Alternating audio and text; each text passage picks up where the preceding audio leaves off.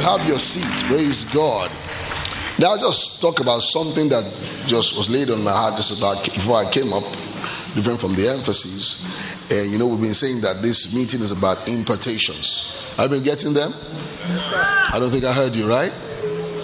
In Matthew chapter 5, Jesus said, Blessed are those who thirst and hunger.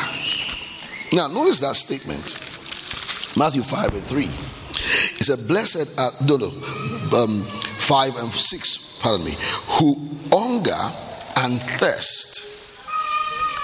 You know, that means, now, blessing is something that God counts as privileged. When God says you are blessed, it means you are fortunate. So, which means I am fortunate to be hungry for the things of God's Spirit. I'm fortunate. It's, it's a, a blessedness of God to be hungry. To be, now, hunger is a desire for something, thirst is a desire. So, which means that God, by His Spirit, works desires. So, one of the ways I can pray for a new convert or a fellow minister who I suggest, or I think is Aaron, I can just pray for spiritual hunger. I can pray for spiritual hunger. Sometimes the reason why some people don't respond to you when you teach or preach, or, they're not just hungry. You know how I mean, as a younger guy, my mom, you don't try that with her. She cooks and says you are not hungry. You will be filled. She will first fill you with ministry of laying on of hands. And she doesn't use fivefold ministry, she uses all the ten. When she ministers to you, then she will now take what I can readily call the rod of Moses. Then she will part your Red Sea. When she's done with that, if she finds the Ark of the Covenant around her, you will be ministered to. So at the end of the day, whatever she wanted, you do and more. People see her today and they, look, they think she's one. Look at them. You don't know this woman in their A days. If my mom cooks, now if my mom cooks and you take the meal and you you throw it away, she will pack it for you back in the plate to eat it. Never in your life will you waste food. So if you say you are not hungry, say, What did you say? Ah, I was playing, no. because you know the implication of that theology. you have to eat what she brings. You know, she's just like that. So you don't, you can't, anytime you are in church and you are just not hungry, it's a symptom of a disease. It's a disease. Now, the disease can be familiarity. Pastor was talking about that. Familiarity is not even just the flock to the pastor. The pastor can also be so familiar. And the, no, as much as we should detect the gifts of God in the man of God over our lives, the man of God should also detect the gift of God in our lives. It works both ways. It works both ways. God has given to a pastor supernaturally the ability to find out what is in your life. And he must. And but there are ways to do it. And one of them is must be given to prayer.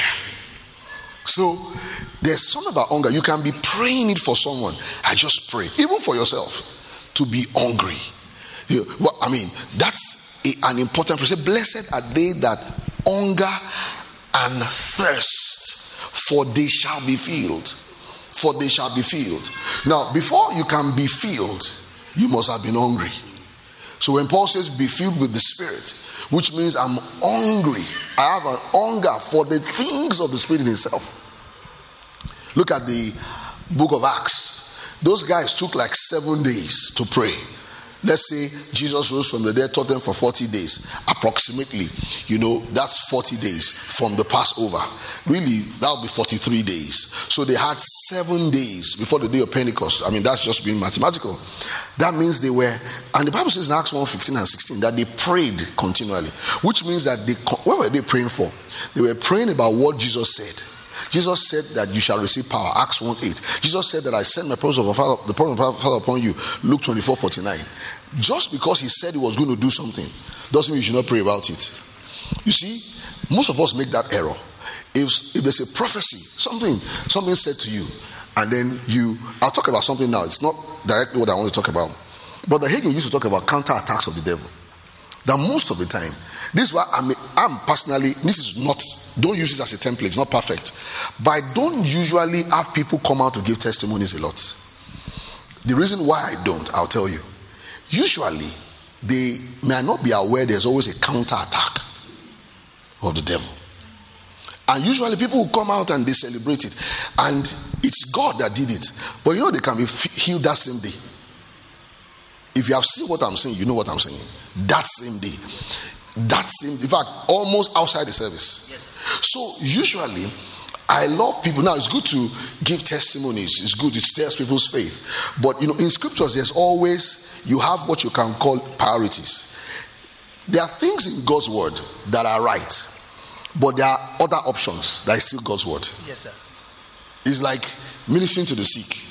You have the option of laying hands, speaking the word. You can use cloths, you know, different things. So you always have an option. Now you should say which is best in this situation. Now, when it comes to a new convert, he got he he's got he's gotten healed. Usually he's more excited, not knowing that he may still need to stay in faith a lot. In faith, a lot on some lanes. Some need to be taught some common sense. So I usually get very careful in pushing people's testimonies out, you know, and all of that. Now, I was going to say something. So, Brother Hagin talks about the counterattack. That is, Satan can just come. You, remember, um, uh, even Jesus, he said Satan left him for a season. Look at that parable he gave. He said that the the, the demon came to look around. He came back the demon had been cast out and came back to the same house and saw that it was empty. You know, it was they put there for rent. to say, hey, so it's available. so he came back with seven wicked spirits. So there's such a thing as that counter attack of the enemy. So, which means that there is no there's one song in my native language. They said, Christian, do not rest you are in the midst of the enemy. Christian, why see me? You must not rest. Don't. There's no time to say, ah, you know, some of us will leave here tomorrow. Oh, no, all of us. Except you want to pay, you want to pay for yourself. You know, you leave here tomorrow, and we all leave. And when we leave meetings like this, I know for a shorty, I've never told Pastor, but I know he's not going to mind this, that tonight into tomorrow morning session is likely a prayer meeting. And this is why I'm saying it. It's just a prayer meeting. A, a, lot, a lot of prayer meetings. You know, there's something about what to do when you receive something. Do you know there's a training for a minister? We can train people, for example, if Pastor Josh preaches now, and I'm supposed to round off the meeting, there's a training how to do it. Some people would wrap, wrap, wrap up the meeting and practically make people forget what just happened. Very careless. You know, and some will try to preach more. Mm-mm. At that meeting, the Holy Ghost was not on you for that meeting. For, no, the Holy Ghost is on you all the time, I know, but not for that meeting. Let's just simply just put people's attention back to what just happened. That's all you're supposed to do. And there's no better way than let's just pray about it. So listen to this. I'll say that there's a counter a counter attack. You just got healed. That's why in Brother Hagin, Kenneth Hagin, Kenneth Hagin, someone said you are always talking about Brother Hagin in Holy Ghost meetings. That's where I learned everything from. Who should I talk about? Mahatma Gandhi. there are two people I always talk about Brother Hagin and Brother Tokes. They're both brother, brother. Yes, there are two people. You know, people always say, ah, the way you minister in Holy Ghost, that Brother Tokes. That's where I got it from. You don't, don't change what works because you want to be unique. You are even not unique. Every attempt to be unique is to be like somebody else. And you just, want to, you just don't want to be like somebody else too. That's all. The, the uniqueness, you are, you are not unique. That's it. The way you are dressed, everything you are doing now, you learned it. We underrate the power of influence. We are all a product of influence. The way you are dressed. You know, I mean, look at what Pastor did yesterday night. We, had, we are, we in the spirit, and he just took us out of the spirit, talking about one. Hmm. So we now ask ourselves, let me tell you what he was doing yesterday. We now asked ourselves, myself, Pastor Josh, and Pastor Miller, who are they playing? We said, Bright. We all laughed. we all laughed. That's why he came close to us and was doing shakara. We all laughed that. Hmm, Emoji. this one cannot work. Brighty will beat you. What you should be praying about is the margin. Is who? Is who? It's not bad. I will tell you, so that you destroy it. Aston Villa. Oh, Does it change anything? Does it change anything? So all the thing he was doing yesterday is just really, really requiring you to pray for him. That's all. No, to pray for him so that he can take what is coming to him. The thing. So I, I just saw him, man. I just, um, yeah, I just saw him. Uh, you know. Let's get back to what I was saying, Jerry. You know, that's no, that's another counter attack of the enemy. You know what I was talking about. You What I'm talking about. so you know, there, there's such a thing as you know, you being ready. So, Brother Hagin, I was saying, Kenneth Hagin, they found something out that in he, now in healing testimonies, people usually have very outstanding, remarkable ones that he also had. But he discovered that when it comes to many other miracle meetings, that usually after a while, like less than 30% of people keep the healing. But when it comes to Kenneth Hagin, over 75%. The reason was he, he oftentimes ministered more by teaching them. So they don't know, just know how to receive, but how to keep it. In fact, they went further to talk about those new converts. That when it comes to his meetings, that there are those who have, you know, they can have 10,000 people saved and all that. And usually when they go back and check those people after a few years, many of them are either backsliding or not just. But when it comes to Brother Hagin, almost 90%. And the reason was the word. The word. So there is something about, you know, keeping something. God wants us to keep things. Keep it. Keep that which was committed to your trust. Keep it. So that's what the word does. So we must know how to keep what we have received. I can tell you this a lot of people will get things in meetings, in their churches, but they easily lose it. Look at the Bible of the sower. It says Satan came immediately. You know, immediately can be right in the service yes, sir. and snatched away. That is, he literally snatched it away. What was in their heart? They will almost not even know anything happened.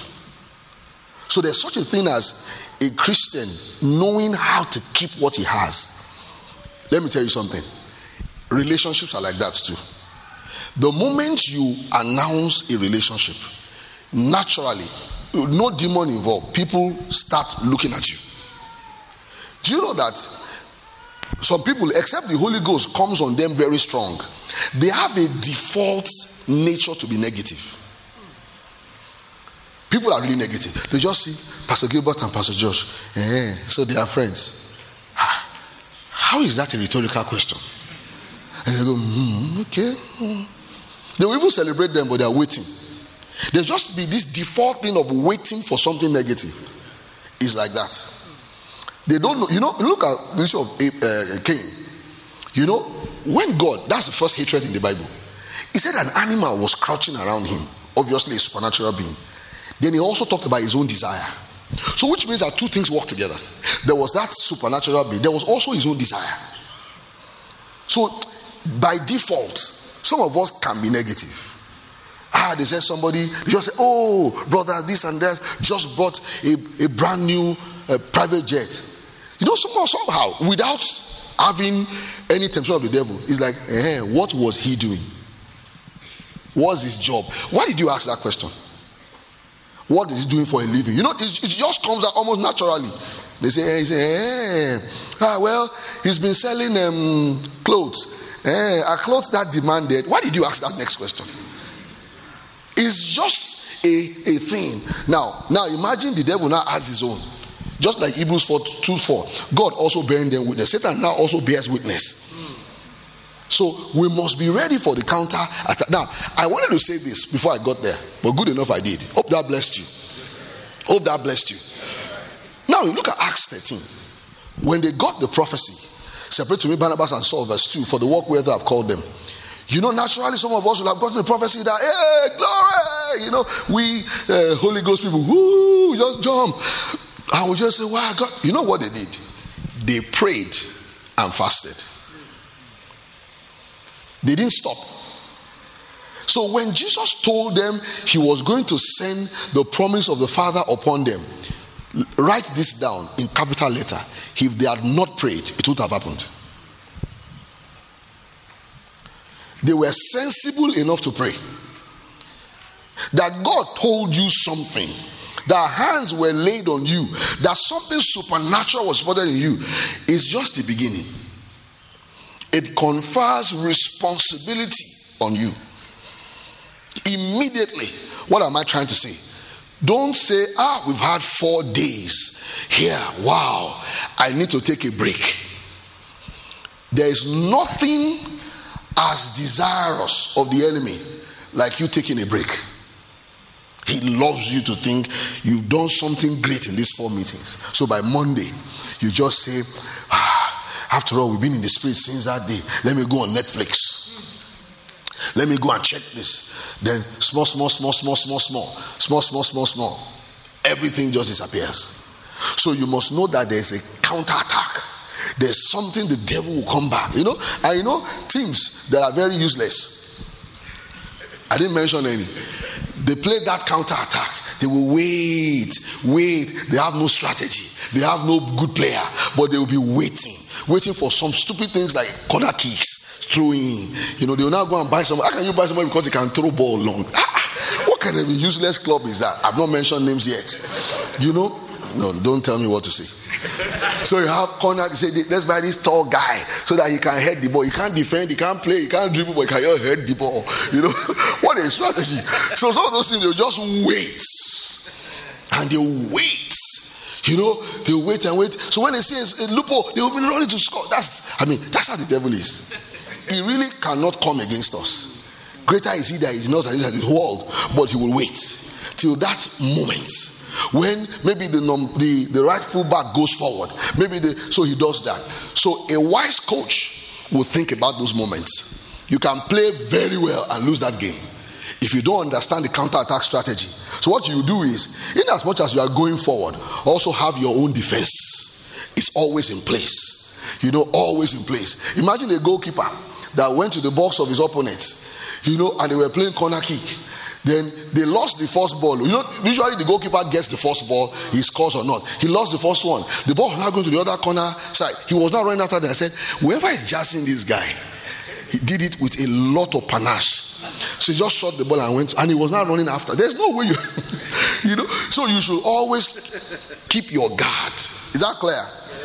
Jesus always told his disciples, He will tell them, Beware, beware. You see, God's word is full of caution. Full of caution. So you must have caution. Look at David after after he had won everything and it looked like victory was sure. Then you know he just stopped going to battle. He just stopped. It was the day he didn't go to battle that he saw Bathsheba. That was it. He just said, ah, ah, see, babe, figure eight. Ah, ah, or more. Ah, ah. It was the day he stopped. So, the Bible says, For we wrestle not against flesh and blood. It's a present tense continuous word. We are wrestling always. Never. You know, up till the, listen carefully, up till Jesus was on the cross, he was tempted not to fulfill the Father's will up till the cross. There's no time you are supposed to lose guard. There's no time. So let me say something. You see, this thing called morning devotion, hmm? keep it. It's not old school, though. Waking up in the morning to pray and just read God's word. It's not old school. Someone say, I don't do morning devotion. He said, God lives in me. Anywhere I am, I'm devoted. I can see it. That statement shows you are really devoted. You know, you rise early. You seen that thing all over scriptures. Someone told me, said, ah, when I listened to your teaching on morning devotion, I was surprised. I said, about what? He said, I did not know that the pattern of early morning was all over the Bible. I said, all over the Bible. It's true. You don't, some things in the Bible, you don't have to be told to do it. You've seen everybody doing it. Eh? Is it that you can't see it? Someone was asking against fasting. I said, Is it Elijah you did not see, or Moses or Jesus? Which one did you not see? The three people who were on the Mount of Transfiguration, the three of them were given to fasting and praying. You are now asking me whether I should fast. That doesn't make sense. You have, see, God's word can come in an instruction, can also come in a pattern. Just observing the pattern is enough of God's word. You've seen it. You saw Paul, Acts 13. What were they doing? They were fasting. And you are still asking. You know, a guy said in church, a guy told me years back, he saw us at the restaurant, about 94, 95, 95 must be. And he said, MOG. The guy used to be, I mean, Christocentric. He would quote Christ, finish, work, finish, work, finish, work. So he just saw, he said, ah, he said, MOG. And he, he, he now had, you know, plantain with rice and big, big chicken. No, I think it was turkey. It can't be turkey. Maybe it's turkey. You know, there's turkey, there's turkey. Ah, there are two, the difference. The, when you see turkey, you see turkey. Turkey. He was full. So we're looking at him, he said, emoji. You're surprised at this, eh? He said, he said, you know, I know you guys are all fasting. Fasting every day, fasting. I don't fast. He said, Why? Because the bridegroom is here. the bridegroom is here. I can never, and he bought out his big belly. Here. Just a few years ago, the guy was an atheist because the bridegroom is here. The doctor once told me, he said, hey, hey, you know, you're fasting, stop it. I said, No, don't say I should stop. Tell me to reduce it. Eh, I can't stop it. He said, hey, well, I said, You take, I'll take. Don't tell me to stop it. We'll both agree. So tell me what I should do. I'll tell you what I want to do. Then we now come to a consensus. I will reduce it, but I cannot stop it. He said, hey, What about your health? I said, That fasting itself will take care of the health. Uh, so please let's just agree. Eh? He said, okay, I understand what you're saying. He said, there are benefits, eh, hey, you're just talking. Don't tell me what I know. Hallelujah. Are you here? Even the priests in scripture, before they ministered to the Lord, those who went to war, they were told to abstain even from their wives. Why do you think those things were done? Is there such a thing as consecration? Amen. Abstinence from luxury, from pleasure, to just focus on spiritual reality and spiritual truth. That's the truth. So when you leave this meeting by God's power, focus on you keeping what you have received. Is that very clear? Focus on it. One of the things is what you are doing, you are writing things down. Those that don't write things down are very wise. That's all I can say. They are wise, very wise people, extremely wise. You know, do you know in the, in the in scriptures, Old and New Testament, a disciple is known for taking down the notes of his master. They'll take it down, put it in in in, in a format that they can go back and read it and understand it. So we must know that. You know, I started with spiritual hunger. That hunger is of God. When I mean, if you go to a doctor and he says, uh, Have you eaten? He say, No, since when? He say, Last week. Ah, so what's happening? Say, I don't feel hungry. That is a big problem. You must be hungry. If you are fasting and you don't feel hungry, you're actually not fasting. How can I say you don't feel hungry and you're fasting? Maybe you have a, spiritual, a, a, a natural disease. The fasting is that you are hungry and you are not eating. Not that I don't feel hungry. Uh, so I just, I just say when I'm fasting, I don't feel hungry. You have to feel hungry. That's where the consecration and dedication is. Is that clear? So we can pray spiritual hunger into people's lives and into our own lives too. As a pastor, I pray that my people are always hungry for the things of God. I pray that in every service, their hearts always yearn to learn God's word, to be established in His truth, to know about His Spirit. Can I have an amen? First Corinthians 12 and 1. Just getting on something this morning. Pastor has, you know, told me to have I, actually wanted to, but he also now said it. So that just blessed my heart to have, you know, people laid hands upon. In 1 Corinthians 12 1, Paul says, Now concerning spiritual gifts, brethren, I will not have you ignorant. So we said that you there are things not to be ignorant of. Uh, and one of them, of course, are the gifts of the Spirit that Paul mentioned there.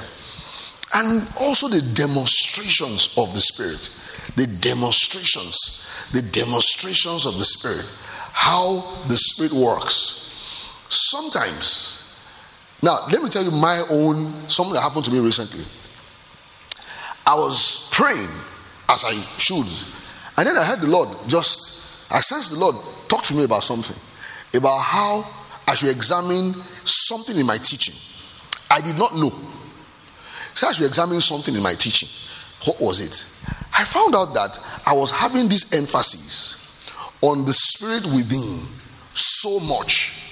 I taught the spirit within so much that somehow, unconsciously, I was de emphasizing the spirit upon and the spirit in our midst. I saw it. I didn't see it initially. It was in praying that I saw it. Said I should check it. I now noticed the slant. So now, I now consciously, if I said it publicly in church many times, I consciously now started paying. I noticed that even some songs, I would um, now, we sang one song that by Israel Houghton. Your presence is heaven in me.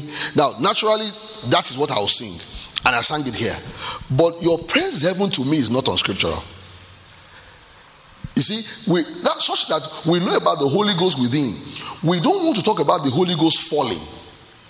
And some say, "Well, that's the book of Acts." Well, whether it's the book of Acts or the book of Acts, the Holy Ghost fell because it was something people saw such that when you teach, you see, something in the ministry, something called emphasis. Now, as a pastor, you could have an emphasis. Brother Hagin talked about something about balance. I don't use the word balance, but I hate to, but I, I have no choice now. He talked about Donald Gee, a man who spoke about balance. Sometimes, when people have gone to one ditch, the only way to get them out is the other ditch. Now, you have to be careful. At times, eh, when people are on one end of something, Get them to the other end first. But be, being a pastor, one is careful. This is why staying in a local church is very important. You know, some people, eh, they will go to his church, take some, go to the, they always be like that. You just see them, you know, looking like a, the map of Africa in their spiritual life. One nation, one nation, one nation. There's no single one single nation. They are divided. They have different presidents over their lives. You know, but you see, when you are in the church, sometimes the pastor has a plan, maybe a five year plan. And then some things you want him to teach that he won't because he believes you don't need it now. You don't. Some people are like that. They want to learn everything at once. You can't, it can't even happen. A pastor is led of the Spirit enough to know what should be taught part time. Are you here? Good. Now, there's emphasis. So I noticed when he said I should check it, I checked it. And I saw, oh, there was such a thing I was de emphasizing unknowingly. Such that consciously, you know, you can also teach people how to minister to the sick so much, they don't know how to receive healing. They will know how to lay hands, but when it comes to that's why you will find a man of God will not be feeling well. There's a call for healing, he won't come out. There's something wrong in that. Paul wrote a whole letter to his number one son and he spoke about his orphan illness. A letter to his number one son. And he wrote there that for your often stomach infirmities. He wrote it there. It's right there in the written word. Not for us to be falling sick, oh, but to show us something that Timothy knew how to get healed, not just how to minister to the sick. So there's such an emphasis. So I had to correct it. Of course, again, in correcting, you must make sure that you're not also emphasizing the other one. Do you get it? So that when we talk about, um, there was even one song. Um, mm, I have to say, there's nothing wrong in this song. Sing it that way. Yeah, it's the glory of God is in our midst, and of course, people just. And I noticed the change in our meetings. You will see that change. So usually, eh, we human beings are like that. You can be you are, we're just stereotype. When it comes to ministering to the sick, there's just one angle we know. When it comes to flowing with the Holy Ghost, that's why I corrected you yesterday. It's not everything, everything is first of all rejoicing. Sometimes you can, my friend there used to say something. He said there's something about you can dissipate God's power. That is, let me explain it. That some, right, when the Holy Ghost comes on them, they ought to give an utterance They'll just be shouting and rejoicing and they'll go off.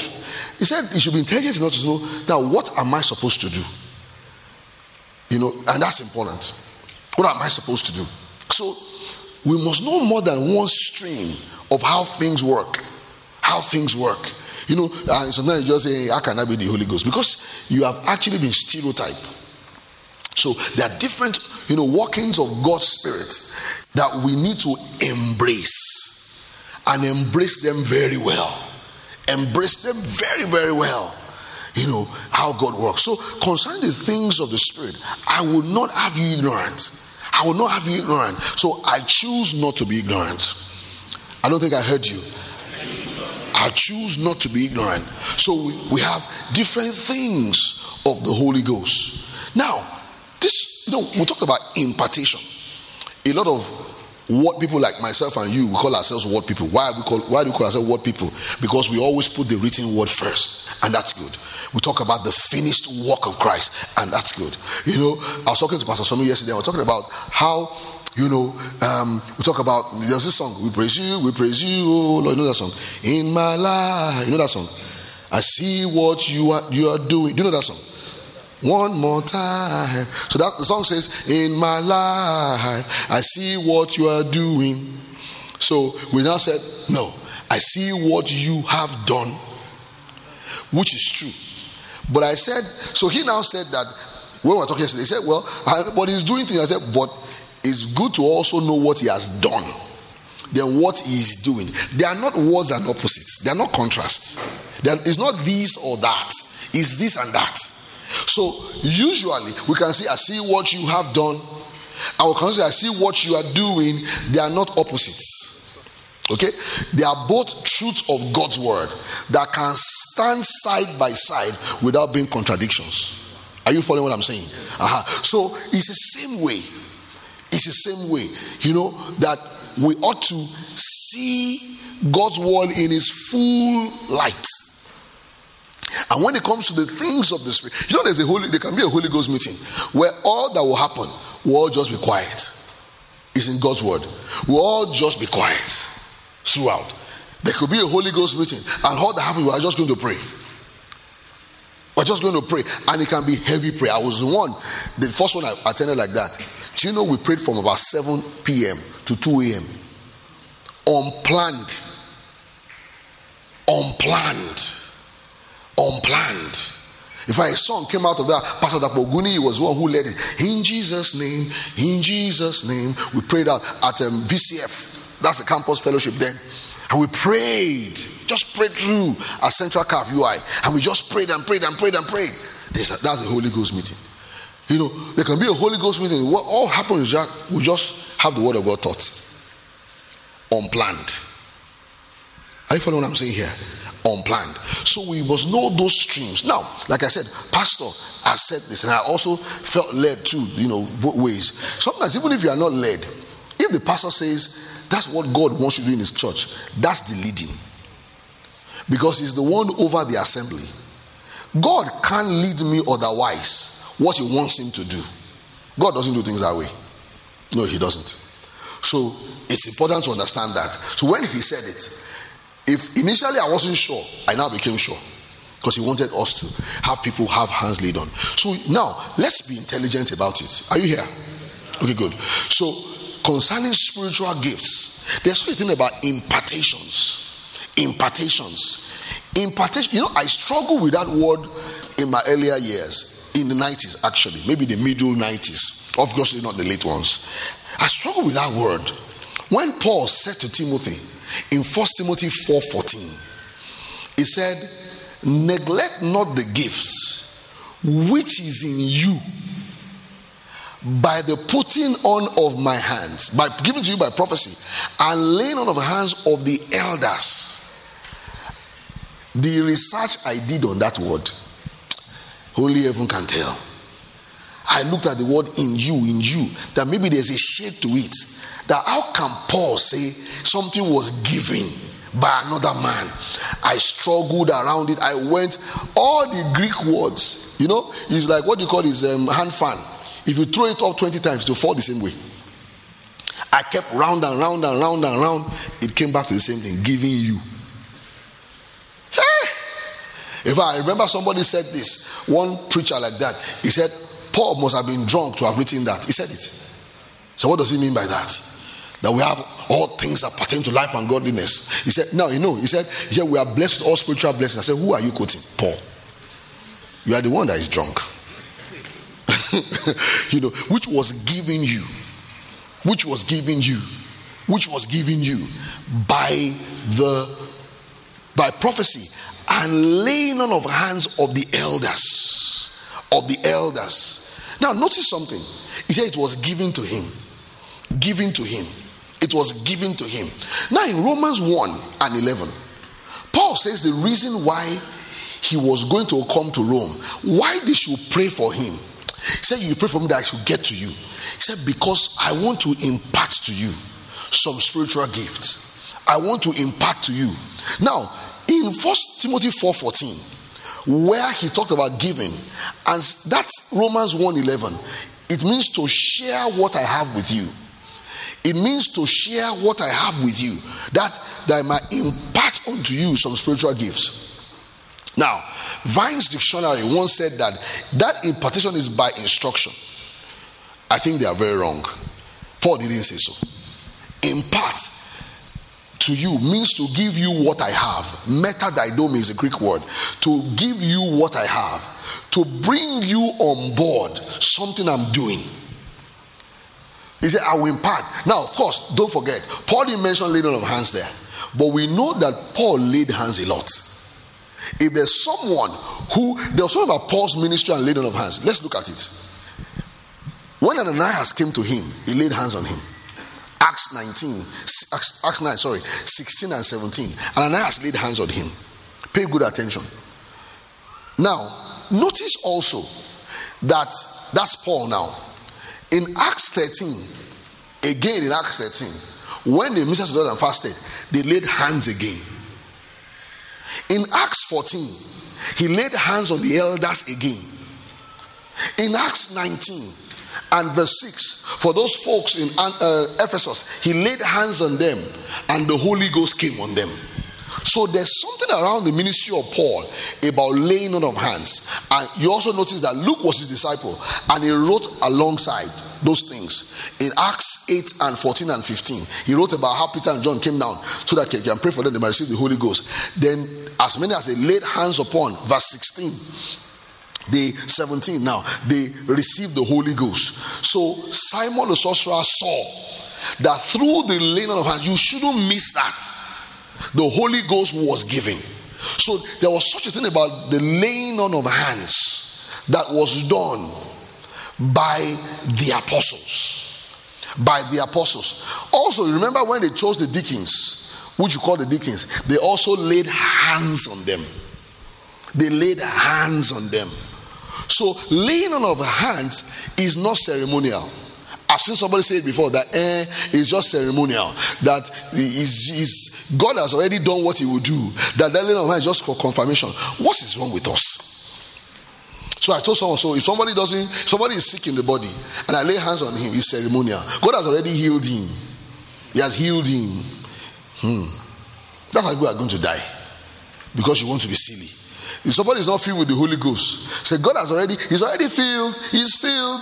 When you just lay hands in ceremonial, what are you talking about? Something is given, something is done, something is given, something is received. Is received is received. Now, some say, eh, is it not that the thing was there before and he didn't know? See, whether it was there, he didn't know, it was given. We, we kind of, and I think the reason why we argue like that is because some people have abused it. Now, you don't cure an abuse with another abuse. You don't. You don't. It's like someone say, eh, some churches, their pastors are this, they do this to their members. They do, okay, I agree. Some pastors can be very naughty. They can do this. But you see, how does that change the office of a pastor? How does that change being committed to a local church? You cannot cure a problem with another one. You are creating a worse problem by giving that kind of solution. So when it comes to the ministry of laying on hands, don't say, eh, some people are, I don't care what some people are doing. I'm looking at the word of God like this, and I can see it, and I'm acting upon it. And I can say something again to you. There are people too who seem to have special ministries in those areas. There are special ministries in those areas, and that's the truth. Notice that what Ananias, sorry, Eli, oh, sorry, Simon asked seemed curious. Give me this power that whomsoever I lay my hands upon will receive. He said, Power. Almost like a special ministry. Give me this power So there's such a thing as laying of hands. I believe that pastors should lay hands on their congregation a lot. Notice that Timothy's own wasn't once. It wasn't once.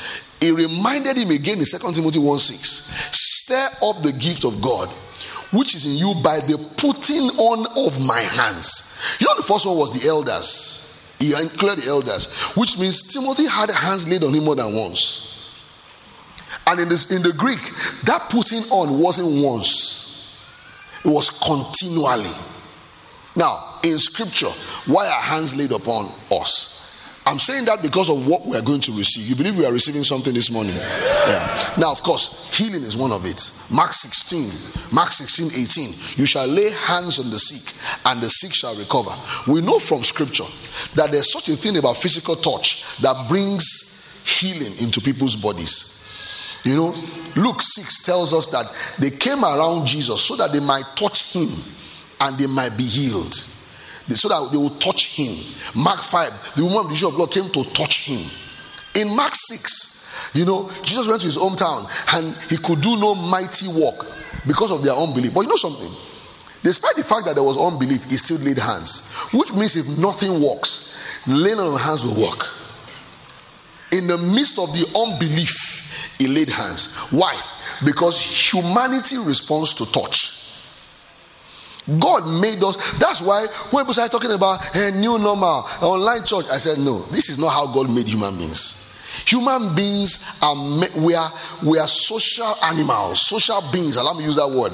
We we are interactive beings. We we we there's something about the physical. I've seen some people that all you do for them is hug them and they feel so loved. Some just a handshake and they feel so accepted. You know, some just to be around them. That's how we are. So in laying of hands, that is done. Healing is received. What else? People are filled with the Holy Ghost when hands are laid upon them. We can see that in scripture anyway. We saw it Acts 8, 14 and 15 through to 19. We saw it in Acts 19, verse 5, 6, Paul. We saw it in Acts 9, 16 and 17, Ananias. So obviously, hands can be laid on people to be filled with the Spirit. Now, we can also lay hands to put people in the ministry, where what we call the ordination is to put people in the ministry, where we lay hands on them and confirm and affirm what God is doing through them. Moses did it for Joshua, he laid hands on him. And we saw that Joshua began to function in the office that you know Moses was in, or what, what Joshua should have functioned in as well. We saw it also mentioned in Acts 14, where Paul, verse 22 and 23, laid hands on the elders. Acts 13, 3 and 4, Paul had hands laid on him too. You know, and he spoke about Timothy. So that can happen. Now, also, in laying hands, we spoke about healing, being filled with the Holy Ghost. We also spoke about putting people in the work of the ministry, just having hands laid on them. They call it ordination, and it's fine. But actually, it's putting people in the ministry. Now, to God's grace and glory. About 29 years over that now. August was 29 years where that happened to me. And I had hands laid on me. And you know, and they said, well, of course, I'd been in the ministry before then. But they basically just confirmed it and said, you know, and they wanted me to pick up the title of Reverend. I never did. you know, and I got hands laid on me in that regard. And that's not wrong. That happens where they just lay hands to affirm, confirm that truly God has put you in, in the ministry. But now let's see something. Alongside that, you know, which is very important, is that there are also impartations where there are deposits made. Things are given to you. Now, people's problem with that is that a human being is involved. Now, let me ask you how many of us got born again when Jesus was preaching? If I see your hand, I'll know we have a demon to cast out here. Mm-hmm. Do you understand? None of us. Every one of us got born again because somebody preached to us. Which means I received the gift of eternal life through another human being like me. God's method is man, or they are men. I got born again. I like to say it like this. You know God is very interesting? God knows that. Do you know it's not impossible for God to have just one single man as father and mother? It's not impossible. And he'll put all the egg, everything, so that one man will reproduce. You know, it's also not impossible for God to, to just make all of us at once and we all appear, pam. Nobody is going to be anybody's daddy or mommy. Are you happy about that? Some of you are like, eh, eh. you know, it's also possible that we don't have to marry or you know have sex with our spouses to have children. We just we just open the fridge and see a child or something like that. you know, God can do all those things. Why do you think He made human beings carry out His own responsibility? He puts the greatest miracle in the earth, creating a human being, to into the will and motions of human beings. So that now, if God wants you to have a child and you say you don't want to, you know you won't. You say you don't want to. And you can do everything to make sure that you don't, of course, you, you, you, won't, you won't have sex. If, if you do with your wife, you, you do every prevention, you know, to make it doesn't, it doesn't work. So, which means, look at what he has done. He has put it almost to our care. Such that even those who do bad stuff, they have children. See, so that's as much. Let's think that way. So he has definitely given a lot to man in his purpose and plan. Now, he now makes two people come. He now puts the egg somewhere. He puts the sperm somewhere of the same person, such that the man and the woman who need to love one another, treat one another well, at least woo the woman, go and start appearing like you're a nice guy, wear the good perfumes, and say, Oh, how are you? Can I take you for dinner? And say, You know, my wife was telling me, said, Hey, all those things you used to do before, why did you stop? I said, You're already in the house now. Why would I? Why would I? She said, You're not serious. I said, You're already in now. Why would I be doing those, those things there? He's preaching. He's preaching. I was I was really doing my best. You know? say you're not because I will write long poem. Ah, long poem, lovely poem. Every poem every day on top woman. Every day. I write a said, ah, the one said, you didn't write your poem today. I said, I, I, I had forgotten. I said, I'd rather say it. You know, you are this. He said, hmm. said, you don't say anything like that. I said, no, no. It's what it is. you know, so he made us do that. You would have to ask someone, get married, and, and because of something. Something you, you need is in the person. Don't lie. You want to lie? There's something you need, you don't have it. It's with somebody else. Don't say, I'm complete. Nobody was born complete. That's why you get married to have children. It's just by default. So, if you understand that, there are things that God wants you to have that He will put in somebody else. That is his, that's the way He does it. You will have to, you know, and you know, the way you are, you know, you are not perfect, I'm not perfect. Eh, you will now meet somebody just like you. You won't be judgmental. You are not perfect, I'm not perfect. We are both not perfect. You understand? You know, sometimes when we look at people and we criticize them, we're just looking at the mirror, really. That's the truth. So he will put something in someone is for you. And that is how he functions. I never knew certain things I'll do in the ministry until some people actually laid hands and said it. I didn't know. I didn't know. And hands were laid. The first time I went into a trance was a friend. And when a, a, a, a um, in fact, I'll share it in church on Sunday. A classmate of mine who's now a church member was in the service. He smiled. He said, I remember that day. He said, I remember that day. He, said, I was there. He said, I remember that day he just went out. He was in the room, a classmate of mine. He was in service on Sunday. He said, I remember that day. He said, ah, said it was two I remember Tuji laid hands on you. And I went out in a trance for over six hours. It was my friend. First thing he did, he removed my glasses. He said, I was using very thick glasses then. He removed it. Then he said, to now show me the sign of what he has done, that I was going to be seeing things in the spirit. And I did, though. For over, I mean, they just carried me to go to go home to go to the room. You know that was how it was. So there's such a thing about god putting something in someone for you.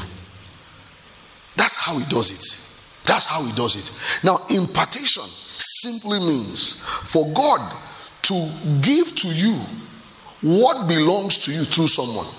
Look at how we learn the word of god. Someone teaches you. You have the holy ghost though don't you Eh? The Holy Ghost that inspired the scripture is in you. Yet, he will have to be on someone else to teach you what he inspired. I like something Brother Hagin will say.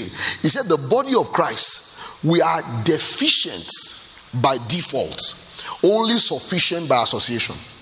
I'll take it again. We are deficient by default, only sufficient by association. Let me say this again.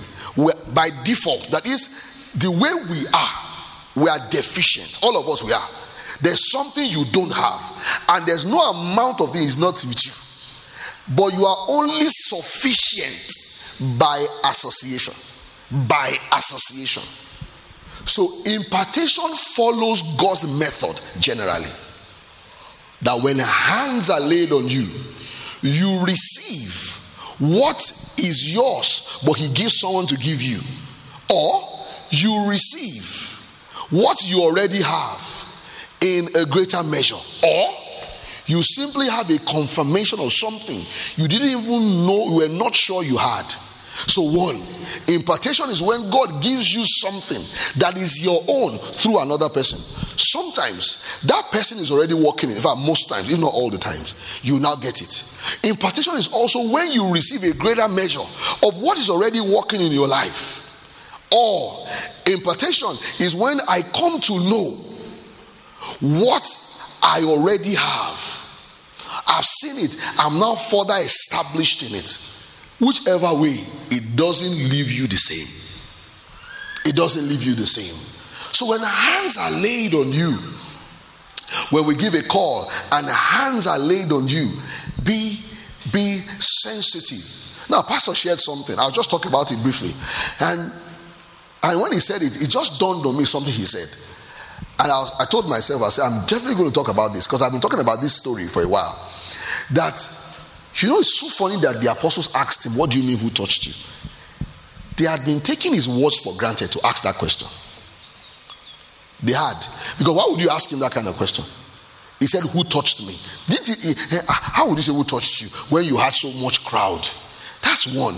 But you know, the truth of the matter is that Many people touched him. How come only one person had a testimony? Pastor Chris Oyakhilome used to say something.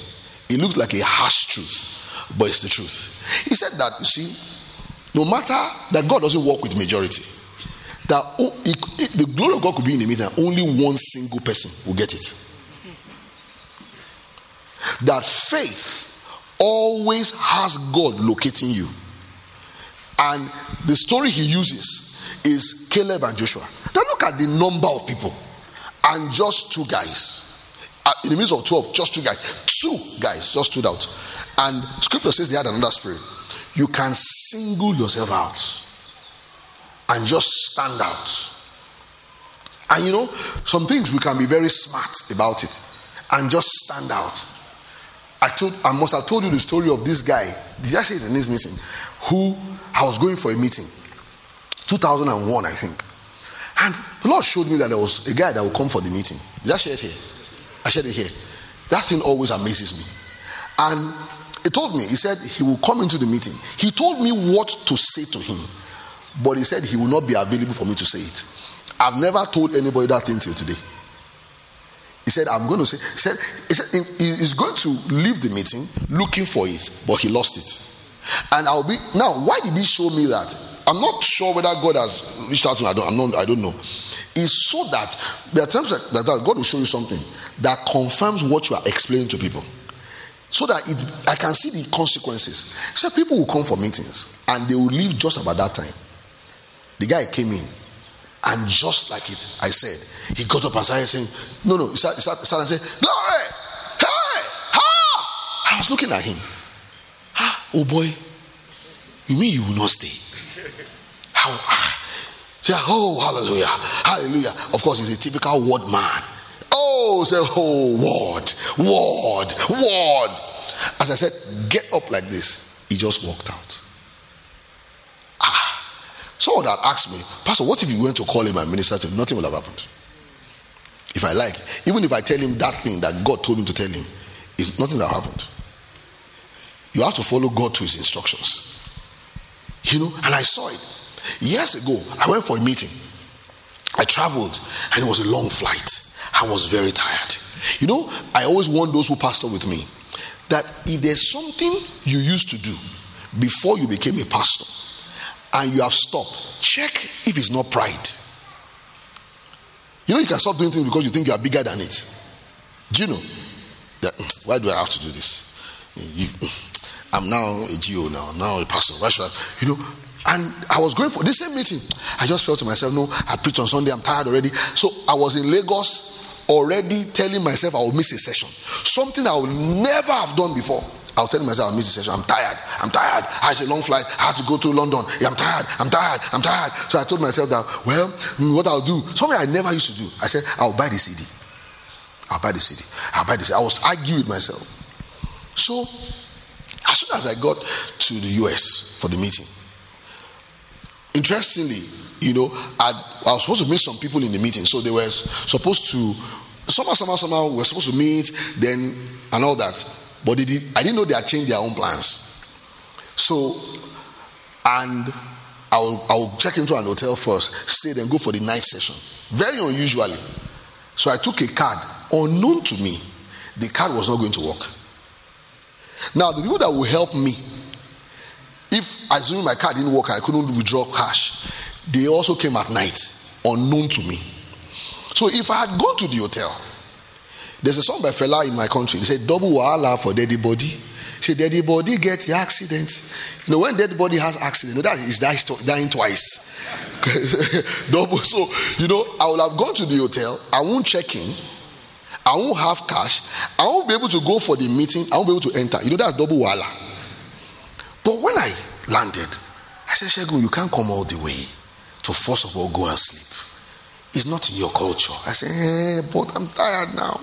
Ah, I'm tired. After all, I ministered yesterday. See pride. I ministered yesterday. I said, no, I'm going for the meeting. So I walked in grudgingly I must confess my sins. I dropped the box at the lobby. I walked in, I felt, you know, so I, I, I, I felt actually my dresser should be dropping my box at the lobby, you know. Ah, that's my level. My box should be in the hotel room. You know, pride. Pride will just finish you. So I just dropped the box. This was a few years ago. It's not, I'm talking about many, just a few years. I won't give you the year, so you start, start, start looking at me like one carnal Christian. so we are all kind of you and me, we are all kind of. Um, don't judge me, you judge me, I'll judge you. So, you know, as I got to the meeting, it didn't take a few minutes. The minister said, There is a pastor from Nigeria. He's, he's, on, he's on live TV. Ha. This has happened to me before. She's a pastor from Nigeria. So two of us again came out. But the other person was a pastor who was in United Kingdom but a Nigerian. said, No, the Nigerian. I was the only person from Nigeria. And that's how hands were laid on me. You know, imagine if I didn't attend and I got the CD. That's all. Information, but no impartation. Many of us get the information, but not the impartation. Both must work together. Some things are taught, others are caught. Some things are taught, other things are caught. When things are caught, they are in your vital experiences. So we must learn. Laying on of hands, you know, they get, get, get us in into God's will, purpose, and plan. Praise God. I, think we've done enough explanation, right? Amen. Amen. I can tell you this there's nothing working in my life today that will still work the more for many, many decades to come that I didn't get by laying on of hands. Nothing. Nothing. Nothing. Nothing. Hands were laid. I went for a meeting in 1994 in Latter Rain Assembly. Of his many ministers. And I went to the meeting. And I prepared, I was fasting, real fasting. But interestingly, that meeting was for a particular ministerial association. I was not part of it. So when I got to the registration stand, the guy said, ah, Who are you coming with? I said, Nobody. I said, You're not a member of this organization. I said, I know. He said, Ah, you cannot attend. I said, Eh? Please, I'm begging you in the name of God the Father, God the Son, God the Holy Spirit. I came from this. He said, Ah, I said, You know what? I promise you, I won't make noise. Let me just go inside. He said, Please, oh, please, oh, please, oh. I entered. I sat there. The meeting, a large auditorium as it were, where all the meeting was about four rows. four rows. I'm not sure we're up to 50. So the man began to preach. I was told that that was his first and last time in Nigeria. And he came as he was minister, was Tatro. He just pointed out to me and he began to minister and laid hands on me. He said, Can you hear what I'm saying? I said, I do. I brought out a Walkman. I'm recording everything you are saying. I came prepared. I knew I was going to be ministered to. I knew God was going to bless me. I was fasting about it for days. I knew by God's Spirit something He wanted me to have, He gave someone. And I was never going to lose that moment. Some of us will say, well, eh, maybe another meeting. Maybe another meeting. No, if you lose this one, it's gone. Don't say, eh, there's nothing like that. You don't say another meeting. Who are you doing that with? Jesus told disciples, just pray. They, they, they slept. He came again, pray. Then he came again said, keep sleeping. That hour has passed. The day God said, keep sleeping. You know there's trouble.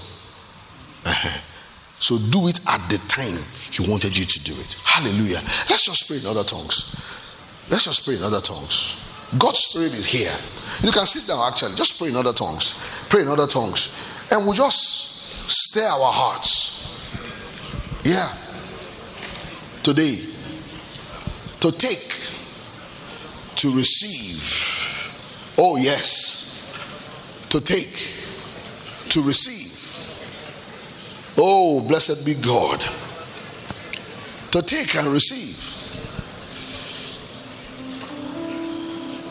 When hands are laid on you, release your faith. Release your faith. Just say, Well, I believe I received this and this. Release your faith. There are times an utterance can be given. Sometimes an utterance is not given. I actually believe that much of the utterance has been said in this teaching that I just did now. Just take it. I have the permission of the local church pastor to lay hands on as many as desire, and I'm going to do that you know, I'm going to do that and lay hands. I believe God. I know He has called me to lay hands in a certain way, and I've been doing it for a few years and for many, many more years to come. I believe that I do have a special ministry along these lanes to just lay hands on people and have them set in the work of the ministry, have them established in the work of ministry. Some, that's how they started the work of the ministry. Some, that's how they got back. I know God's given me such like a, a like a special ministry and I believe God that it's, a, it's in operation this morning and even in this service. I stand in it now. I release my faith that it's working. It's going to work in the lives of everyone that I lay hands upon. They will be set forth in the ministry God has called them. Many will begin to see and know things by the Holy Ghost. Many will begin to have the gifts of the Spirit work in their lives. Many will just have issues that have been bothering them for years resolved. I know that's going to happen to say, as hands are laid, I release my faith to have these things work and work and work and work in the lives of many. Pray in the Holy Ghost.